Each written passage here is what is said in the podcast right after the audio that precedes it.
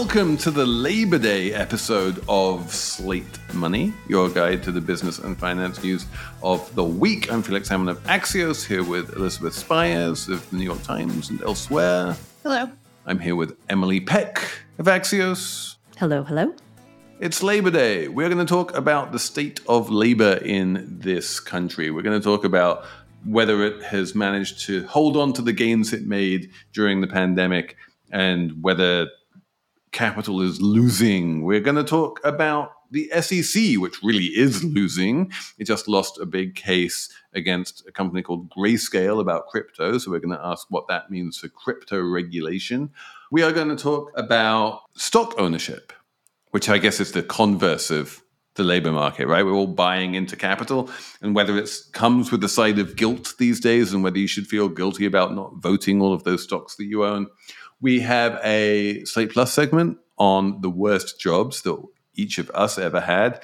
It's all coming up on Slate Money. When you need mealtime inspiration, it's worth shopping Kroger, where you'll find over 30,000 mouthwatering choices that excite your inner foodie. And no matter what tasty choice you make, you'll enjoy our everyday low prices, plus extra ways to save, like digital coupons worth over $600 each week. You can also save up to $1 off per gallon at the pump with fuel points. More savings and more inspiring flavors make shopping Kroger worth it every time. Kroger, fresh for everyone. Fuel restrictions apply.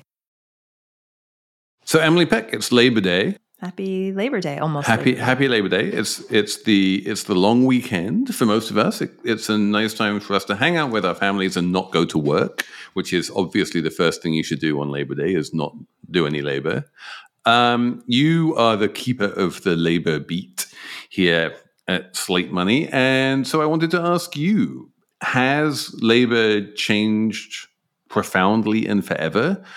Um, as a result of the pandemic, which was kind of my thesis in my book, or has labor just reverted to exactly where we were pre pandemic and basically it was a blip and nothing really has changed, which is more or less what we're seeing in a lot of the big macroeconomic statistics right now? Um, yes. labor has changed, definitely, I think and probably permanently. On the other hand, labor has also come down to earth a bit. So, what I mean is the great resignation, which you just mentioned, appears to be over. The latest data is showing that that phenomenon is kind of cooling off. So, people aren't taking on new jobs at the breakneck speed they were for the past few years. So, fine, that's over.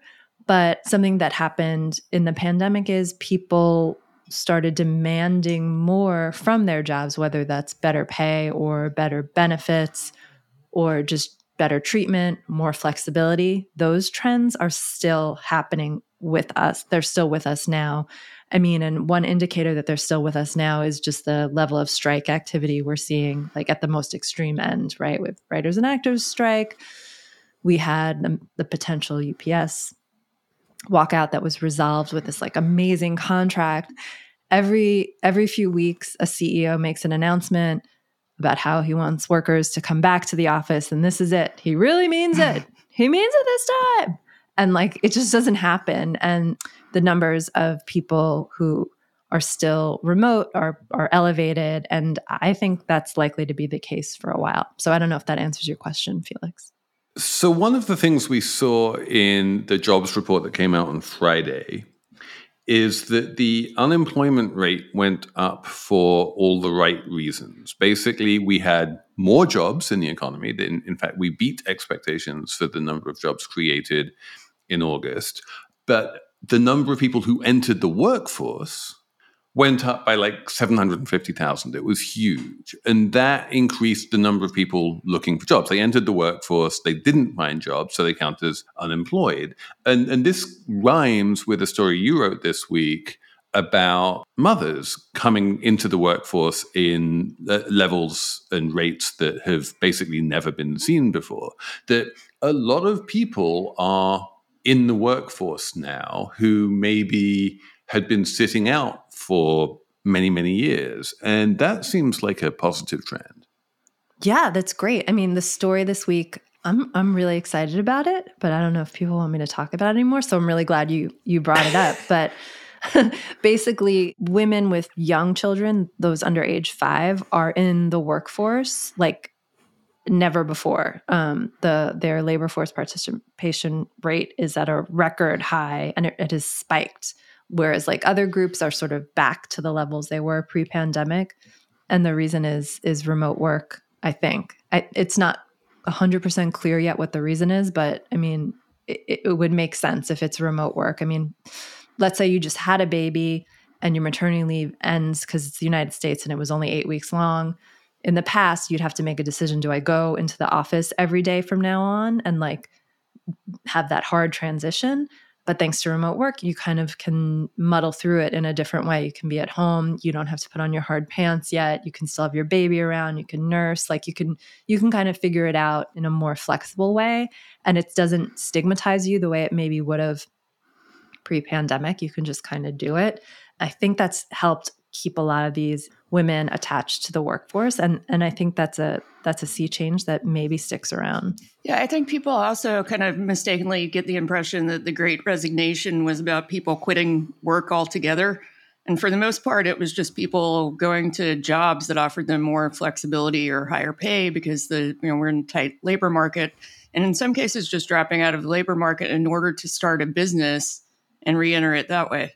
So I have a question, Emily, about this maternity leave thing slash working with kids under five, which is do you think that this is actually possibly going to become institutionalized? That American companies are going to say, sure, you get your eight weeks of parental leave, but then also once that's over, we'll give you another 12 weeks of you can just work entirely from home that kind of thing, like after you have a kid, and it becomes part of the parental leave policy. I feel like that would make so much sense for on a bunch of different levels, even at companies which are trying to get people back to the office a certain number of days a week.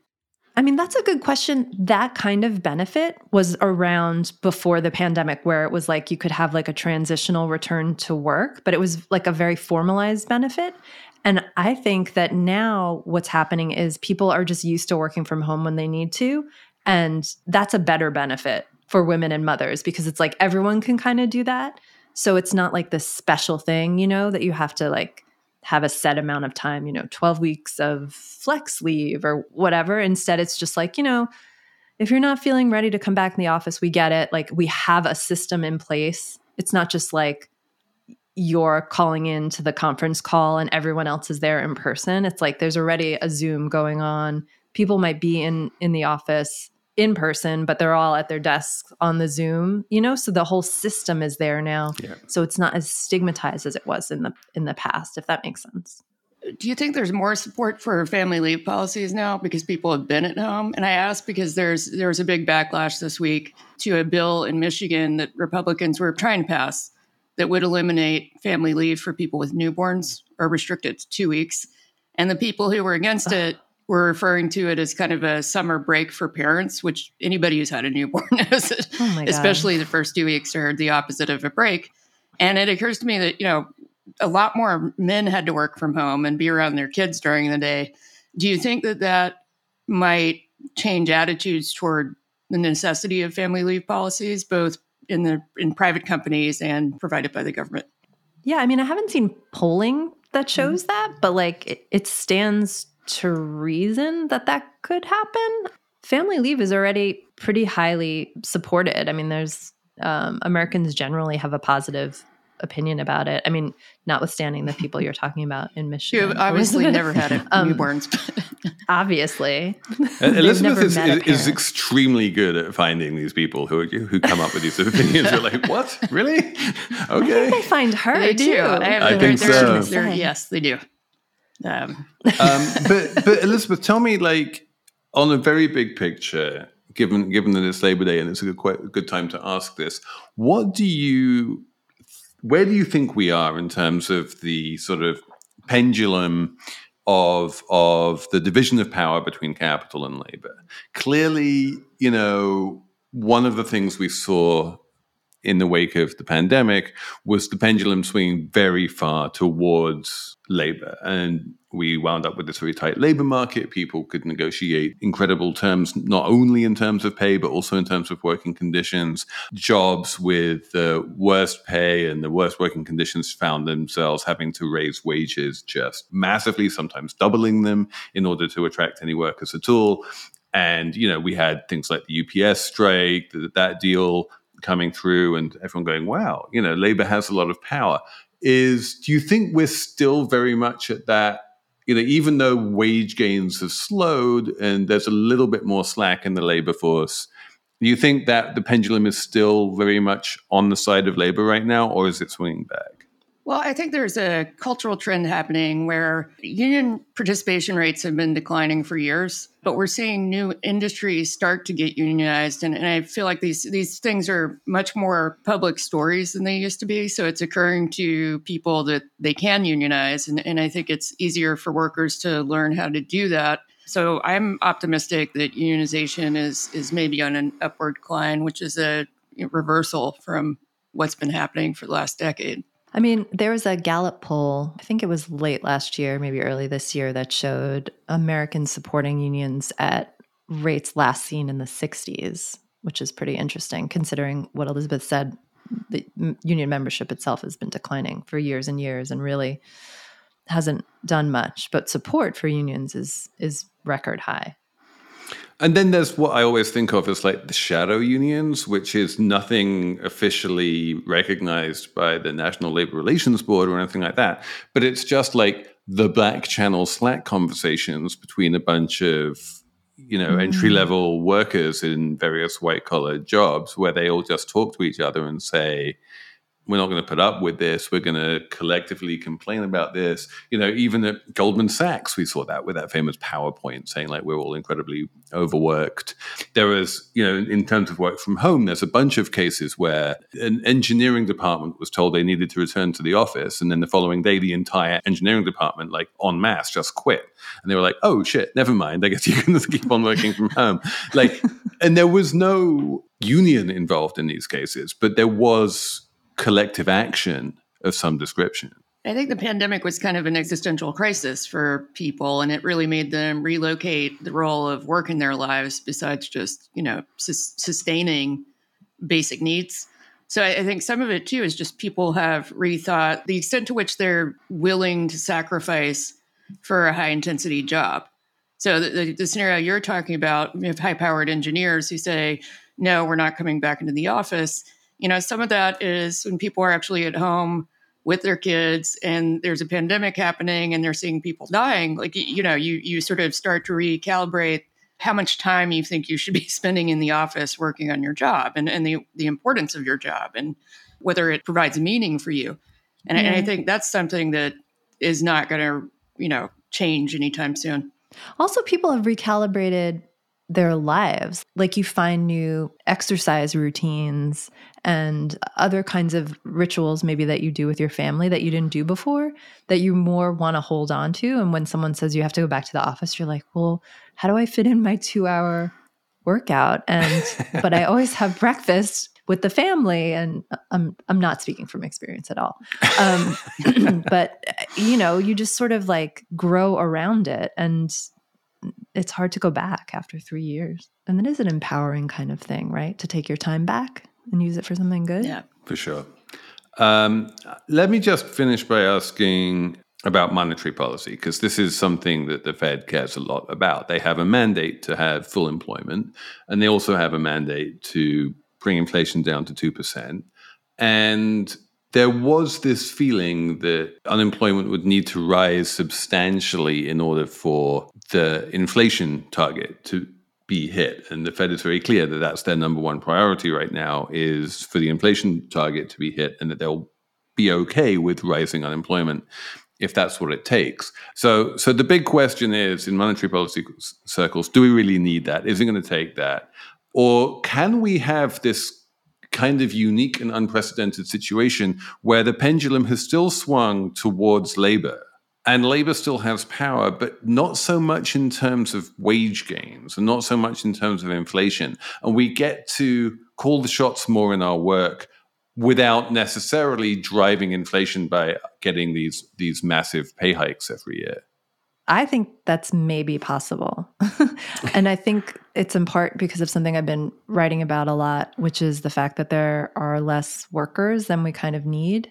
So, workers are just going to be in demand in the United States and in other rich countries for the next decades. Workers, unless we can all be automated out of work, which I don't think we can, are just going to be in higher demand.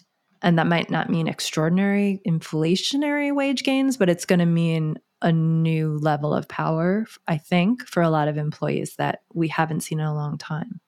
Also, Larry Summers said that we needed much more unemployment to have inflation go down. And anytime he says something, I'm inclined to believe the opposite. it's, it's, it's a good rule of thumb.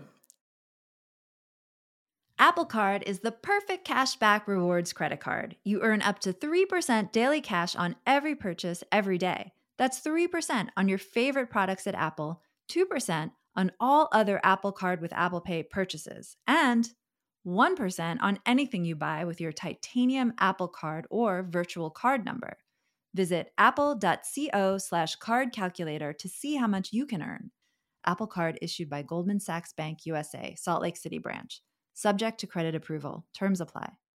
This episode of Slate Money is brought to you by Wondery, which is a podcast company, and it makes a podcast called The Best One Yet, and it is a daily podcast hosted by Nick and Jack, who serve up three of the most interesting business news stories every day, and why you need to know them in just 20 minutes. Do you want to hear about the $100 wedding dress that saved Abercrombie, or which real tech acquisitions like Game of Thrones, or the one financial equation that can finally solve climate change?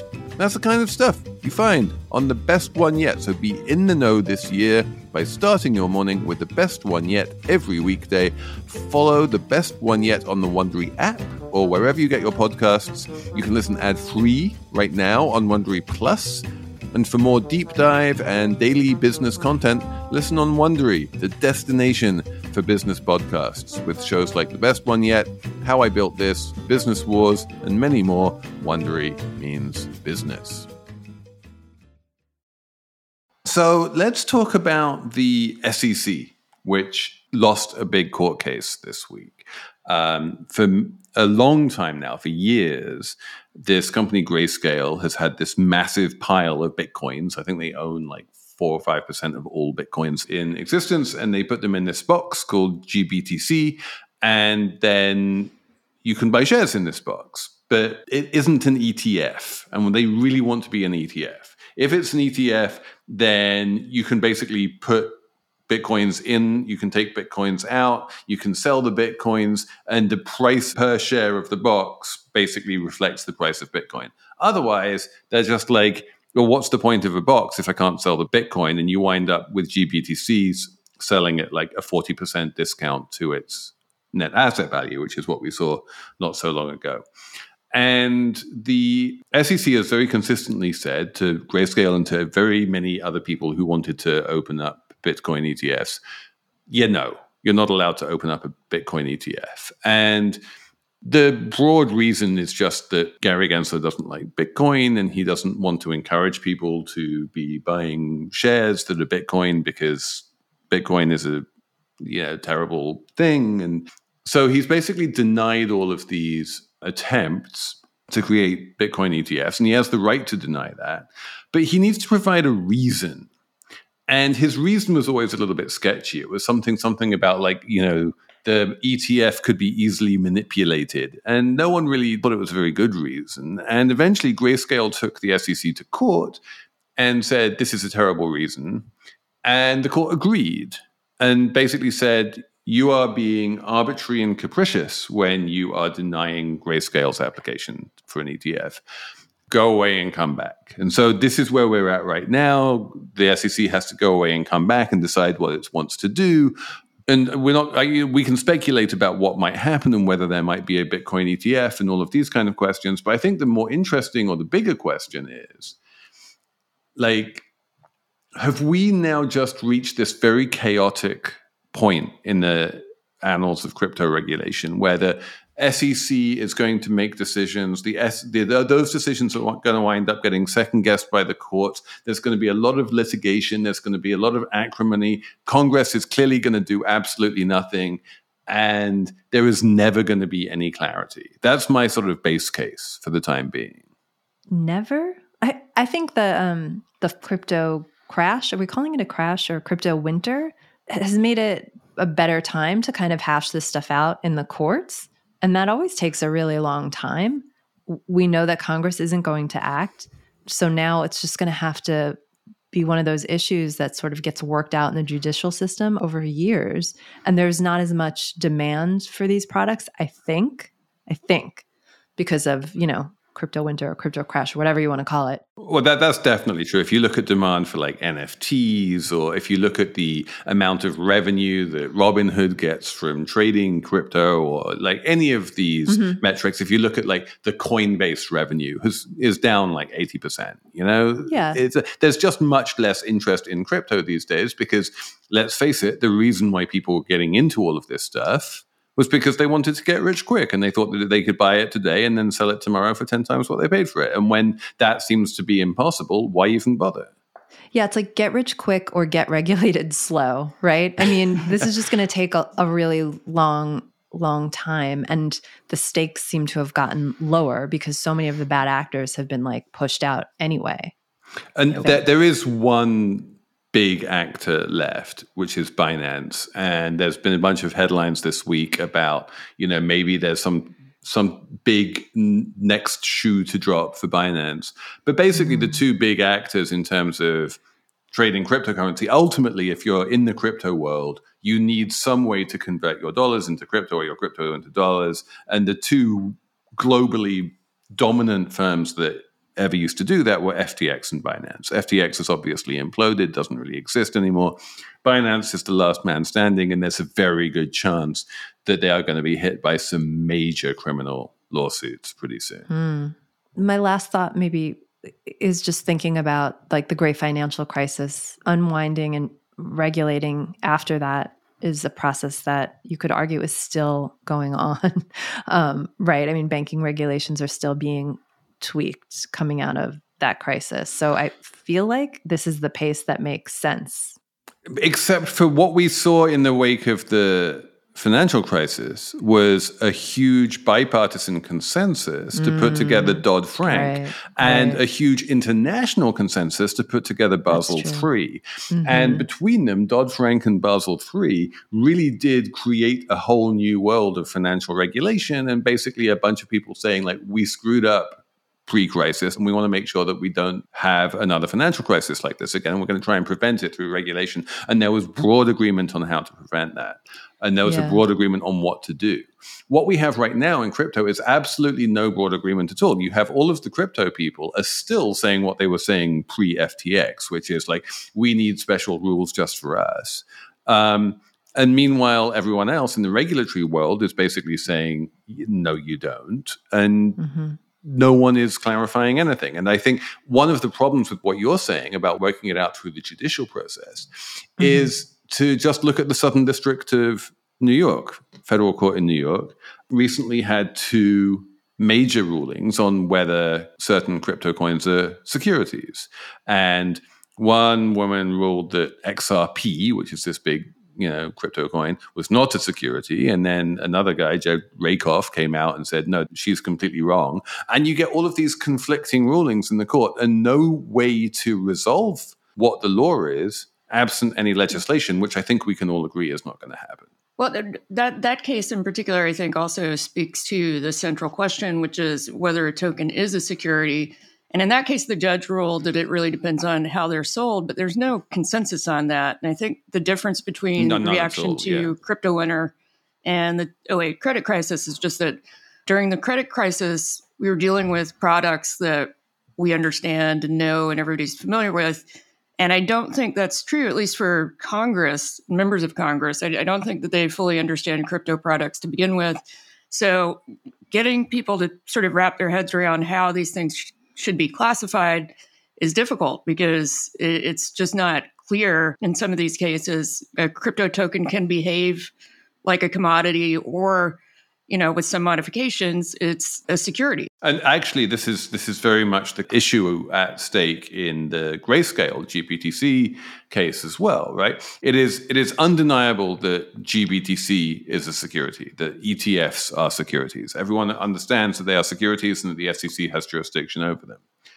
What happened is there was a very clever little bit of regulatory arbitrage by a couple of other funds trying to create basically Bitcoin ETFs. And they created these ETFs, but instead of linking them to Bitcoin, they decided to link them to Bitcoin futures as traded on the Chicago Mercantile Exchange. And Bitcoin futures, everyone can agree, are not securities. They are derivatives that are not regulated by the SEC. They are regulated by the CFTC. And way back in the day, when the CFTC approved Bitcoin futures on the CME, they basically created the groundwork for someone to create an ETF linked to these approved Bitcoin futures. And that was a little like end run around the SEC. The SEC basically had to approve those because the CFTC had already signed off on them. And then now the court is saying, well, if you're going to allow an ETF based on Bitcoin futures, there's no reason why you shouldn't allow an ETF based on Bitcoin because they're basically identical. And it's a reasonable argument.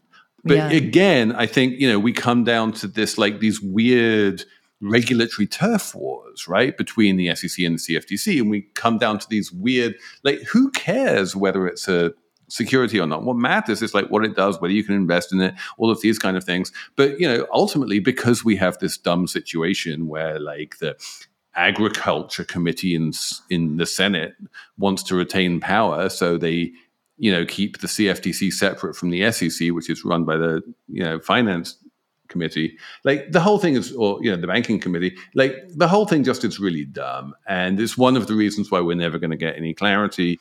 I think one reason that we're not going to see regulation, besides all the ones you just laid out, Felix, something that Elizabeth kind of hinted at earlier, which is like not only don't lawmakers maybe understand the products here, it's like they don't touch people's real lives the way the financial crisis and the mortgage crash and all that did. It was clear what had happened.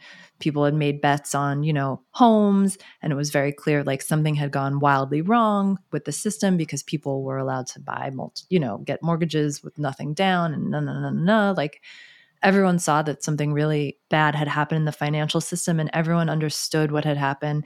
And in the case of crypto, most mainstream people didn't really understand what was going on with crypto the whole time. And I think there's an argument to be made here, and I don't know if I can make it very well, but like it seems like with crypto, a lot of the bad guys got like caught and went to jail. Like Sam Bankman Fried's like locked up right now behind bars. Like, so it kind of seems like, well, something was done people went to jail. Whereas with the financial crisis, you know, everyone always says, no one went to jail, blah, blah, blah. Congress has to do something. Well, in the case of crypto, you know, a lot of the bad actors got rooted out. They're literally are in jail. That's all it's all done. Like what do the regulators even need to do anymore? Who who cares if like there's a fight? One one of the things we really have seen is very aggressive criminal prosecutions. That people have gone to jail, people have been convicted of crimes like buying an NFT ahead of that NFT like appearing on the homepage of some NFT company, OpenSea or something like that, right? And you're like, what? And a judge basically decided, or a jury basically decided that this counted as insider trading and therefore it was prison worthy. And these are very aggressive prosecutions. There's no like law against front running NFT placement on websites, but people managed to find the case and bring the case, and they actually prosecuted it and won that prosecution.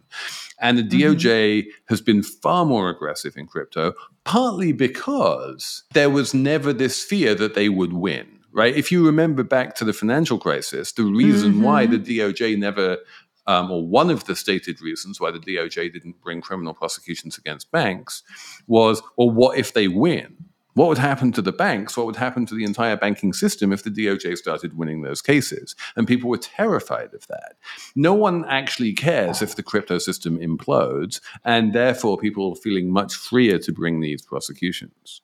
Is there an argument to be made that it was good that no one went to prison or jail from the financial crisis? Almost no one, because we got stronger regulation somehow out of it.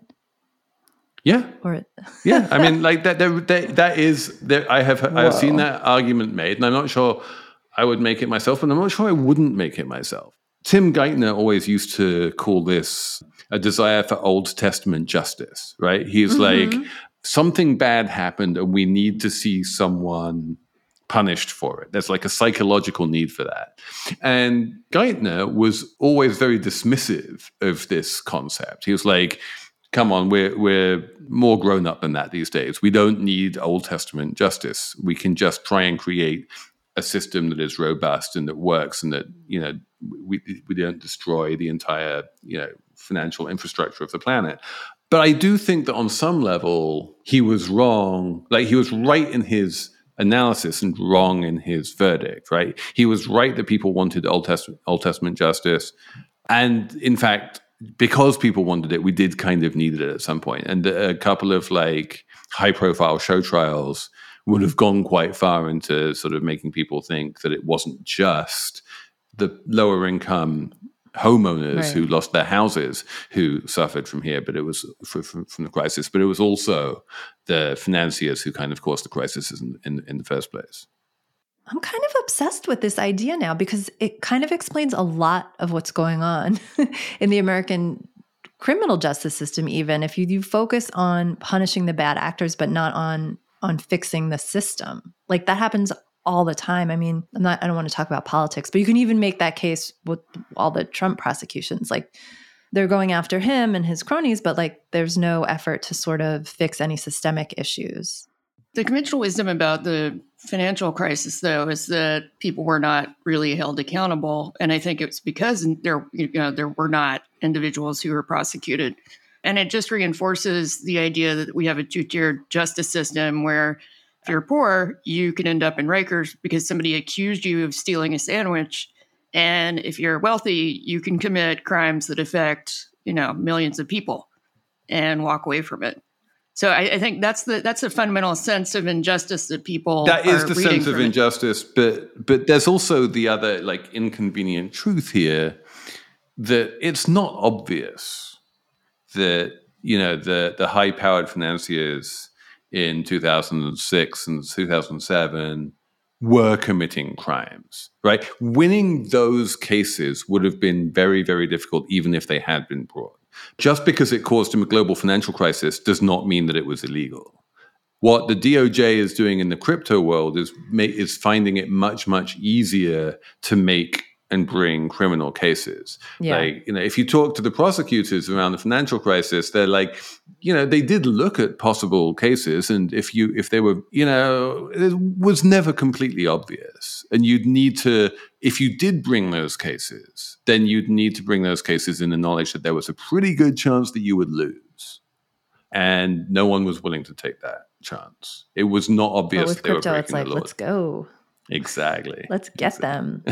let's lock up that vegan or whatever. He's a vegan. I don't know. There, yeah, something that effective altruists or vegans or both. Yeah. This is the story of the one. As a maintenance engineer, he hears things differently. To the untrained ear, everything on his shop floor might sound fine, but he can hear gears grinding or a belt slipping. So he steps in to fix the problem at hand before it gets out of hand. And he knows Grainger's got the right product he needs to get the job done, which is music to his ears. Call, clickgrainger.com, or just stop by. Grainger, for the ones who get it done. Okay, there's one other thing I wanted to talk about this week, and that was a very interesting survey that was done by a company called Public. Public is a little bit like Robinhood. It's one of those brokerages where you can trade stocks free. And they just did a survey of their customers. And their customers said a bunch of things. They were like, oh, yeah, we are really boning up on learning about companies and analyzing stocks and that kind of stuff. And then they said, oh, yeah, we are totally voting in proxy votes. Like some something like 25% of them were like I voted in the proxy vote like this year, just in 2023. And they said, "Oh yeah, we really care about ESG and we we want to invest in companies that are ESG or conversely like we really want to not invest in companies which are ESG because we think that those companies are going to have a, sacrificing financial gains because they're caring too much about woke things or whatever whatever it is, right? They answered very much as though they needed to care and think about what they were investing in. It was very much active investor mindset, right?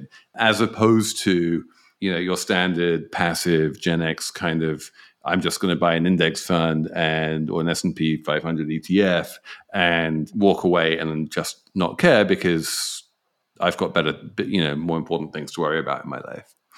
And basically, I don't believe that you can take this poll at face value. I don't believe if 25% of Public's investors said they voted in proxy votes this year, that that means that 25% of Public's investors voted in proxy votes this year. I would guess, and I've read some of the literature on this, that the actual number is more like 5%. But what you have, as everyone knows, Elizabeth knows better than anyone, like in, in the polling world, you have this thing called social desirability bias. That when you get asked a question, what you wind up doing is you wind up answering it in a way that puts yourself in a better light or is the answer that you think the pollster is expecting to hear from you. And what in turn that says to me is that if you're seeing answers that are so far away from reality, like all of these people saying, like, I check ESG metrics before I invest in a company. It's like, no, you don't. I know that you don't because it's impossible to find these metrics. There is no way you can look them up. They barely exist, you know? So the question is, like, why are these people lying? And the reason they're lying is because somehow they've got the message that they should be doing these things. And that message is fascinating to me. To me, that sounds like also maybe a sampling problem where they're oversampling accidentally for people who are a little bit progressive or they think that, you know, they should care about these things and that's really built into whatever their value system is. And then some of it's about survey design. It's it's, you know, when you ask somebody, would you do something that they know they should do, they will always say yes because they can imagine a future version of themselves that would do it. So like if you ask people, are you going to vote in primary? Even if they've never done it, they will usually say yes. Uh, and the better way to get data is to ask about historical behavior um, and in a kind of neutral, value neutral way so that they don't feel like they're being judged if they have to report that no, they've never looked at an ESG metric or something like that. I think, I mean, Felix, on the one hand, I agree with you because that's is what I do um, you know, I have 401k or IRAs, whatever. I don't, I don't take, I don't pick stocks. I don't do any of that stuff. And even if I wasn't a financial journalist, I probably wouldn't do that stuff. So I think it's okay, obviously. But if you straight up ask me something like, is it okay to Emily to invest in a tobacco company? I'd be like, not really. It's probably not okay. Like, it doesn't feel right that everyone is just passively investing in stocks and in companies that are doing all sorts of bad stuff. Like intuitively, like that just seems wrong. There's something funky going on, you know? Yeah, but also most people are not equipped to pick stocks individually. They don't know how to evaluate them. Right. So there's also a practical reason for just putting money into an index. Right. But if I asked you, Elizabeth, like, is it okay to invest in in oil companies that are like destroying the planet, like would you say what would you say? Would you say yes? I would say Fine, it depends on it? context. I mean, personally, I'm I'm anti fossil fuels, so I probably wouldn't. But I'm also a former equity analyst, so I, I actually have picked stocks before professionally. So I think I'm not the baseline person who would should be sampled in a situation like this. Like maybe the world would be a better place if not everyone was passively investing. Am I am I wrong, Felix? Felix will explain now why I'm wrong. no, no. I mean, uh, it's a really good question, right? And let's go back to this question of proxy votes, right? Which is which is where I think individual investors conceivably might be able to make a bit of a difference. Um, mm-hmm. When it comes in, like, do I invest in this company or do I not? Right? Do I invest in the tobacco company or the oil company or do I not? One of the things which I've railed about on this show in the past is, you know, if you divest from the company, that doesn't harm the company right? It just means that someone else owns the stock rather than you. Your money is not going to the company. Your money is just going to someone else who owned the stock before you. So this whole question of like, what do I own and, and do they align with my values is is pretty tenuous because like that whole process of buying and selling stocks it's it's very much a secondary market thing very very rarely does anyone actually give money to the company that they are actually investing in.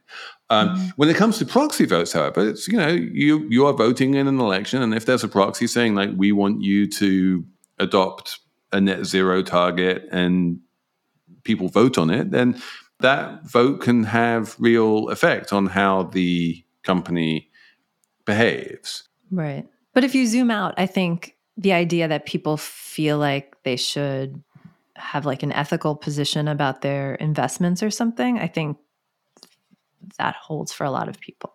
But yeah, I'm I think generalizing I think from myself. no, I think I think you're right, and and certainly, you know, I'm in Europe right now, and almost everyone in Europe invests with some kind of an ESG lens. You know, they they're, they're saying like, I want my funds to help contribute to this Paris goal or the Glasgow goal or whatever it was of net zero, and that's great. And and sort of when you are part of a big pension fund, say, as people still are in Europe, or insurance company, and you, you encourage your insurer or you encourage your pension fund to take the billions of dollars they have and vote them in a certain way, then you can have an impact. You know, when you're just when you've when you've become disaggregated to the point at which you have your own brokerage account at public.com and you own a fractional share of Apple and you're like, should I vote my fractional share of Apple? It's like, no one cares. It's not important. Yeah. I would only add, and I think we talked about this at the time, that it's hard. I think it's hard to know uh, when the vote is and how to do it. It's super hard. Yeah, like and, and, maybe they make it. And, and, it's and it's way you know it's way too easier, much hard work. Like we have a lot of things going on in our lives, people when we vote in elections, we do that like once every two years, pretty much. And even that, it's like, okay, this is my thing that I do every two years and I care about, and I'll look it up and I'll, you know, people will mm-hmm. advertise to me and they'll make a decision and I'll vote. Like proxy votes happen every week. If you have, you know, a diversified S and P 500 fund or something, you're you're going to be voting like there's all manner of random shit that happens. You have no idea which ones are important, which ones are worth caring about. No one has enough time to research all of those votes. No one does. You need some way of collectivizing your vote and saying like, I want to just go with whatever this person is recommending. Because trying to do this on an individual basis is just way too much work for way too many people for way too little outcome. So, yeah, the question is if you are one of the majority of Slate Money listeners who owns stocks in one way or another, you know, should you feel guilty if you don't vote in proxy votes? Should you feel guilty if you aren't checking those companies against ESG metrics um, before investing in them? And my answer to that is no and no. But maybe you guys, uh, maybe you guys think, well, you probably don't do it, but you should feel guilty about it. Yeah, that's me. I feel like I sh- I feel guilty about pretty much everything. Like someone I know gets in trouble, I'm like, how could I have prevented that? And um, so that holds for me here too. Like I'll I still f- feel a little guilty. Like I probably own shares in companies doing wrong things. I probably should say on pay the next time, I don't know, Tim Cook's compensation comes up or something. I don't I don't even know what I'm not voting on. And I feel guilty about that. Yeah, I do. Elizabeth, can you like break the tie here? Yeah, I'm kind of well, I'm sort of middle of the road about this. I think people are incapable of evaluating every single decision in their life and picking the the absolute most moral one it's like if, if, you if you try to do that, you end up choosing between breakfast cereals, and you know thinking about supply chain issues. So my my theory is, uh, you know, something is better than nothing. Pick a few things that you're gonna do and commit to them. You know, and it might be I'm gonna be a vegan because I feel like it's better for the environment. I'm gonna pay attention to where my investments are, uh, but you can't do everything. Okay, let's have a numbers round Uh, Elizabeth, do you have a number?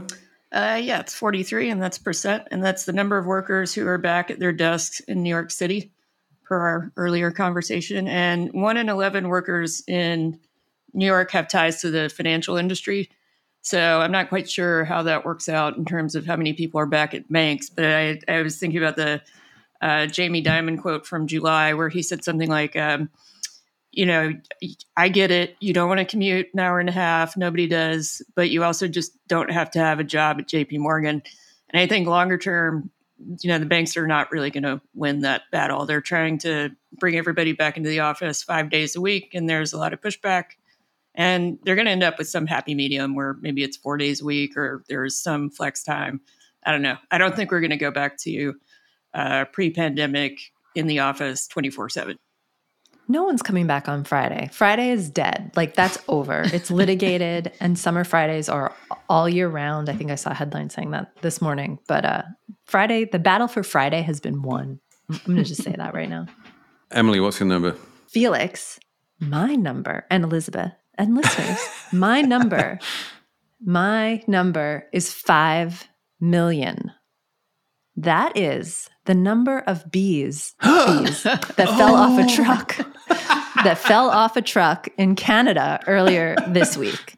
That's right. 5 million bees were being transported in Burlington, Ontario when the hives came loose from their straps and they slipped free. And to quote the beekeeper on the scene, it was a pretty crazy cloud of bees out there on the highway in Canada. It took a dozen beekeepers to corral them. The truck driver, who was not wearing protective gear, because I guess this doesn't usually happen, was stung a hundred times, but he was fine. So it was a it was a real sting operation, my friends. Oh, Emily. Sorry, Um, not sorry.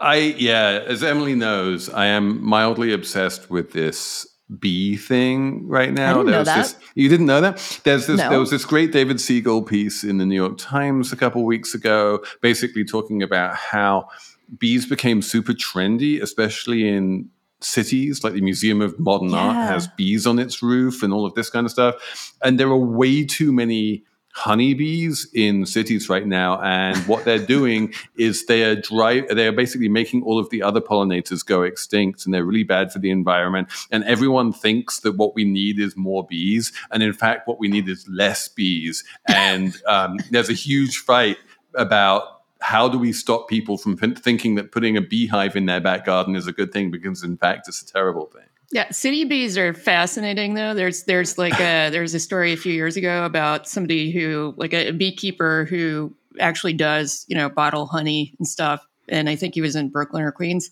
And the bees started making this bright red honey and it was sweet and it tasted kind of weird and he couldn't figure out why. And it was because the bees were going to uh, somewhere near the Domino factory. There was a candy manufacturer that made peppermints. so these were going into whatever the syrup was that they used for flavoring, which was bright red, and he ended up with uh, peppermint honey as a result. Well, that's just cool. yeah, the bees are kind of an. We have a lot of bees where I live, and we have hummingbird feeder out front, and it's so nice. The hummingbird comes and you know eats from the feeder, which is also bright red liquid. But the bees, they come and they take all the hummingbirds' food, and of course, you're always afraid of getting stung. So this is an interesting development, Felix. I did not know about. Mine, moving on from bees, Oh, uh, my number is 37,000, which is the number of euros that you need to pay in order to buy an electric car in Europe called the Jeep Avenger. And for various reasons, the Salmon family has been interested in purchasing an electric vehicle at some point in the future. And we discovered the Jeep Avenger, and it looked really cool and not insanely expensive. And it won Car of the Year in Europe. And we were like, oh my God, there's finally this really great electric Jeep that people love. So maybe this should be our next car. And then we discovered that the Jeep Avenger will never be sold in the United States. And you know why? Why? Because it's too small. What? The Amer- apparently the good people at Jeep or Stellantis, as it is now known, um, have determined that while the Europeans will be, will happily squeeze into the Jeep Avenger, which is a perfectly large car, you know, you can fit four or five adults in it, and you know, it's four doors and all the rest of it. Like, while while the Europeans are cool with that, the smallest that the um, Americans will go is the Jeep Renegade, which is like half an inch longer something what? like that. And they're like, oh, we can't go half an inch shorter than Jeep Renegade. I'm like, Jeep Renegade is fine. There are loads of Jeep Renegades. Why can't you go half an inch shorter? Apparently, nope. That's just not gonna. That's not gonna roll in America. Literally. Literally.